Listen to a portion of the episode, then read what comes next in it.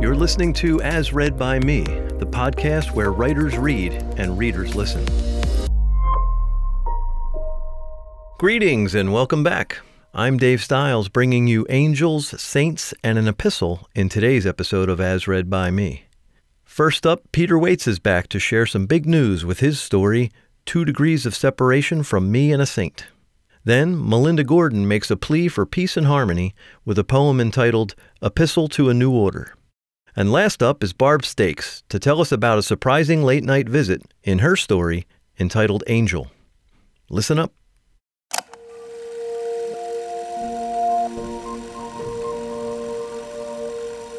My name is Peter Waits. This is a story about two degrees of separation between me and the saint, as read by me. When I was a little boy, I was told there are three degrees of separation between all the people in the world.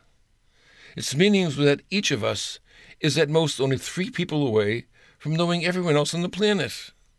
We don't know the path to get to anyone in particular, but everyone knows someone, so the paths are short and circuitous, and they do exist.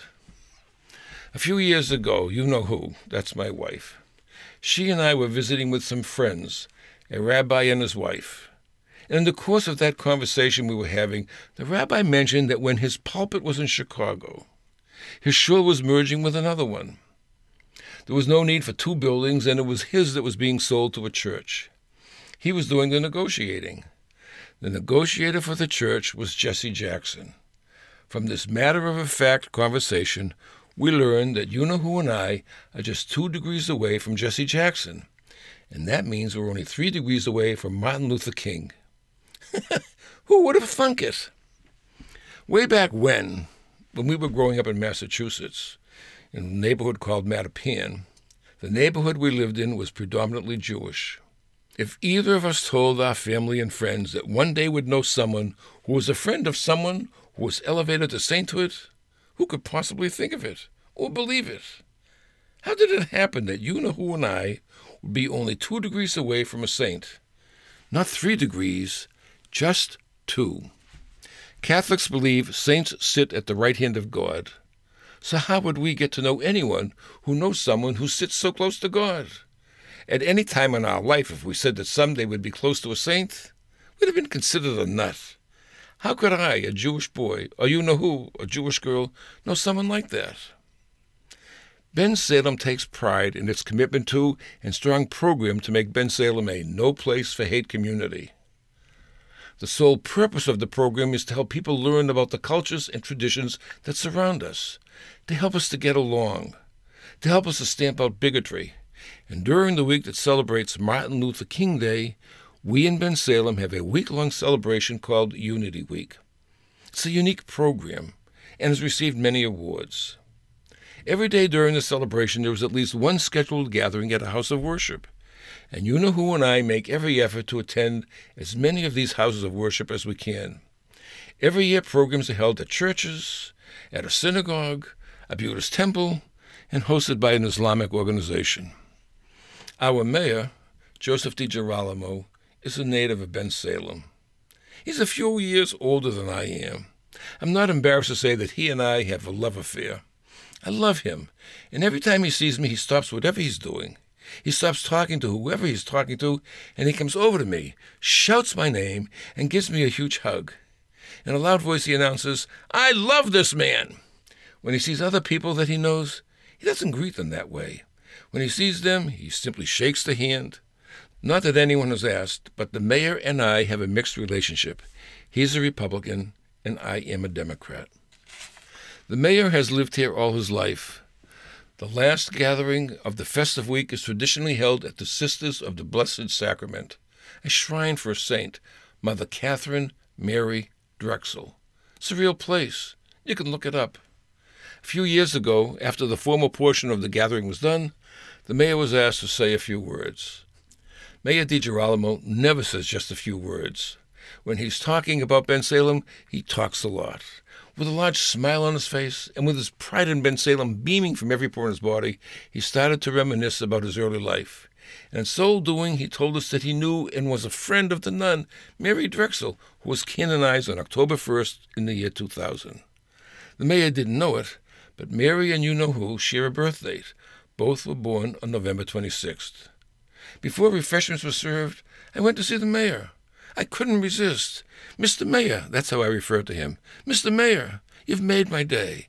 I, a Jew, and I am less than the proverbial three degrees of separation away from a Catholic saint. Can you believe it? I am only two degrees away. I never would have believed that was possible. Who would have thunk it? I can't wait to tell everyone I know how close you and I are to a saint. He smiled, he laughed, and we hugged.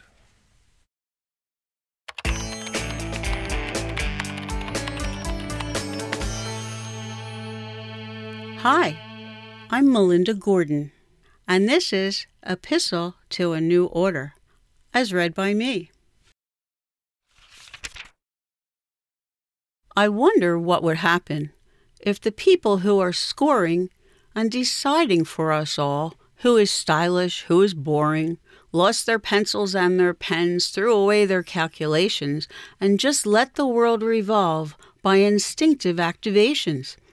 What a joy, I think, to see labels stripped and lying bared, showing differences between us not self consciously impaired, but celebrated, making special every nuance, every twist, hence, to become big shiny pavers toward a blissful coexistence. Sharing, laughing, mingling with those never in our circles, now within the reach of all, whether green or blue or purple just think of all the combos we could make with co creation. There's nothing we'd not conquer in our blended happy nation. A dream? A joke? Some madness? Well, sir, I beg to differ. I can picture it, can't you? And it's calling us. Come hither.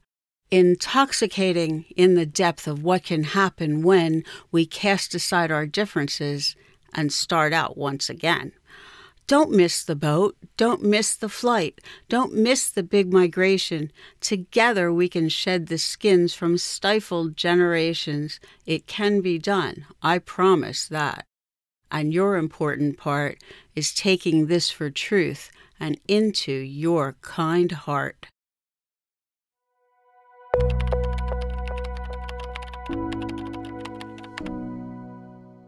Hi. My name is Barb Stakes, and this is my story called Angel, as read by me. I hoped for dawn. The edge of sleep had moved out further, feathered, and disappeared like smoke. The eyes in my mind opened wide again. I had to start all over again. Drifting once more, a voice called me to relaxation. But no, the sound was soft, but it wasn't the sound of a dream. The yellow green numbers of my clock said 307. Lifting my head, I waited. Just as I was about to concede to my imagination and fall back onto the pillow, I heard it again. I got up and shivered as I grabbed my robe and shuffled into slippers, resigning that sleep would not be visiting me this night or even this morning. From the living room window, I could see the intersection, quiet and serene under the street light. There'd been no bang or screech of tires. So what was it? There again, I heard it soft I cracked the front door and strained my ear against the distance as if the quiet were the noise. The intonation was not of emergency, but of need, the persistence of one word.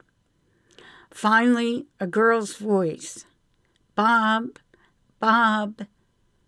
She used all of her vocal strength to call loudly, yet it wasn't. I went out on the front steps. From the darkness, the voice materialized with the white of a t shirt. An apparition, a child. She looked 14. At three in the morning, I wondered at my senses. Are you okay? I asked. Her answer was not yes or no, but an explanation. My boyfriend left me. He made me get out of the car. I don't know where I am. A child, left by the side of the road by probably a drunken boyfriend in the middle of the night. It was surreal. Swinging my arms, I pointed into the living room. You can come in and call your parents. My husband says I'm much too trusting, and I'd spit the words out too quickly. Now I wondered if this were a ruse and Bob was actually crouching in the bushes. I don't live with my mother. She lives in Philly. She doesn't have a car. Another summation that eliminated a string of my own questions. She was dressed in jeans and a sleeveless t shirt with no jacket.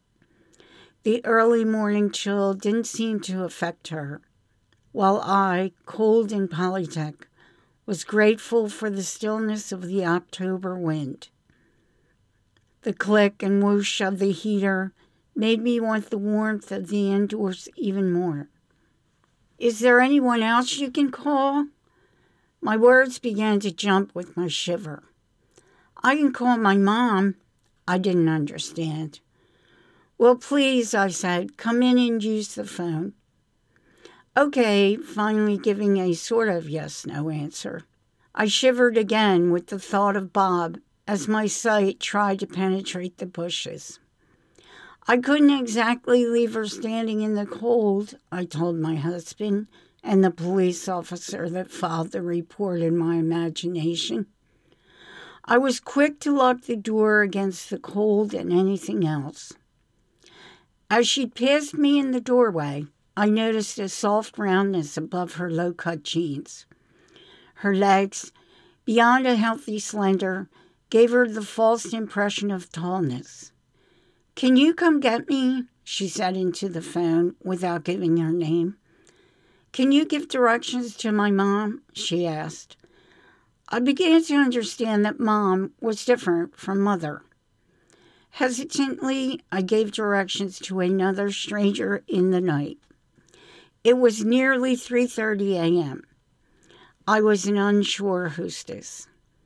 I began by offering tea or milk.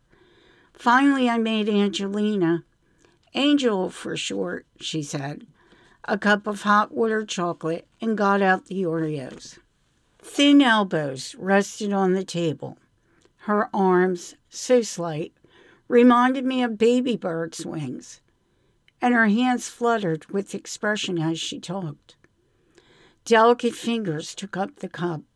Her hands were clean, her nails were plain. Her dark brown hair, shining natural under the light, was parted in the center and hung straight and shoulder length. Her complexion was clear and soft, but the pale of her skin was less than her natural shade, as gray hinted under blue eyes. The warmth of the ceramic must have prompted a chill as she shook. Let me get you a sweater. I reined in my haste that she might suspect insulting pity. She pushed her hair behind ears that experts would have deemed too large for beauty but a rarity of manner produced loveliness that made beauty cliche and insignificant. She told me an encapsulation of her thus far history. She spoke with ease of how she'd been in foster homes since she was eight. My biological mother is an alcoholic. I was born alcohol dependent. I now understood her delicate limbs. My mother really loves me. She's just sick and can't take care of me. She paused, but it didn't sound like afterthought when she repeated, My mother really loves me. I believed her.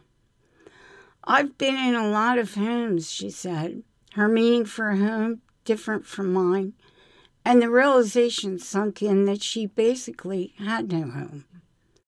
She searched my face, to discern if I could be trusted, and deciding I could, added, This last one I ran from. I suspected that she had good reasons for running, but felt intrusive to ask. As I was considering this, she went on to explain that Bob had picked her up and brought her to the bar. You know the one around the corner? I nodded. Yes, it's the main cause of accidents around here. He got mad because I wouldn't drink. I can't drink. She'd been resting her hand on the roundness of her bare belly. So when he got drunk, we fought about it in the car and he told me to get out. He says I don't know how to have fun. All the while, I had hoped that I'd guessed wrong. A child about to give birth to another child. Do you go to school? I was hoping to learn that authorities were helping her through life. I got suspended. Some girl Janice stole $10 from me and started to hit me when I asked for it back. She paused as if to gather strength to continue. The school didn't want to, but the counselor thought it would be best for me to stay home. For a while, they said. It would be in my best interest, they said. That's when I called Bob to pick me up. The school didn't call your foster parents? My mind, exhausted, was now recharged, and I opened my mouth, ready to tirade against another of humanity's injustices. But I stopped, realizing she understood the irony more than me. Her situation, controlled by well intentioned inadequacies, any philosophical debate would only be injurious and absurd. I just shook my head. I ran cold with the thought of Bob and the probability of her future. Scant, satisfying moments between long stretches of simple survival. I vacillated between sympathy and admiration for this girl, this child. Somehow, some way, Get an education that will take care of you and your baby was the best I could offer her. She nodded, her smile weak and tired. I was happy that my minuscule bit of advice was conceded. Can I lie down? I'm so tired. She lay on the couch, refusing a cover. She closed her eyes, and I was glad that she felt secure and trusting. I watched out the window, wondering could I have set her on a better course in life while we waited for her ride? Could I have given her even a couple years' instructions in 20 minutes? My mind swirled with the impossibilities. But then, how could I offer advice for that which I had no real grasp and therefore no true wisdom? But I was hopeful of her inherent intelligence and that this someone on her way cared enough that a better life was possible. When the woman's car drove into the driveway, I barely heard the engine, but Angel did and rushed out of the door. I stood on the porch, not noticing the cold. The cliche was real. They fell into each other's arms. She and this woman, her mom. Whether they were or were not bound by blood or court didn't matter. The woman mouthed, Thank you. Call me if you ever need anything. My weak offer lost on her ears as I realized I never thought to give her my number. As they pulled out of the driveway, I was grateful to her mom, realizing how few existed. It was not happy waves, but strangely satisfying. I sank into the softness of an overstuffed chair just delivered last week. What took place here? I wondered. Why should such an event visit me, of all people who do not believe in God? I gained more than I offered that morning. Looking at the cute things and isn't that so sweet statuettes filling my living room, my stuff suddenly felt flimsy. Silk flowers and expensive baskets flagrant. The ridiculousness of having so much of nothing when getting by was a matter of fact for the vastness of angels.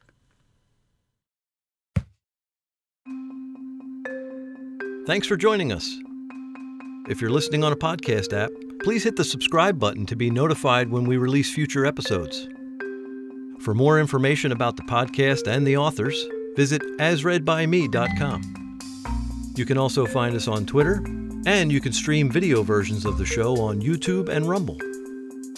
If you're enjoying the show and would like to help us keep it ad free, please consider supporting us by visiting asreadbyme.com and clicking the donate button.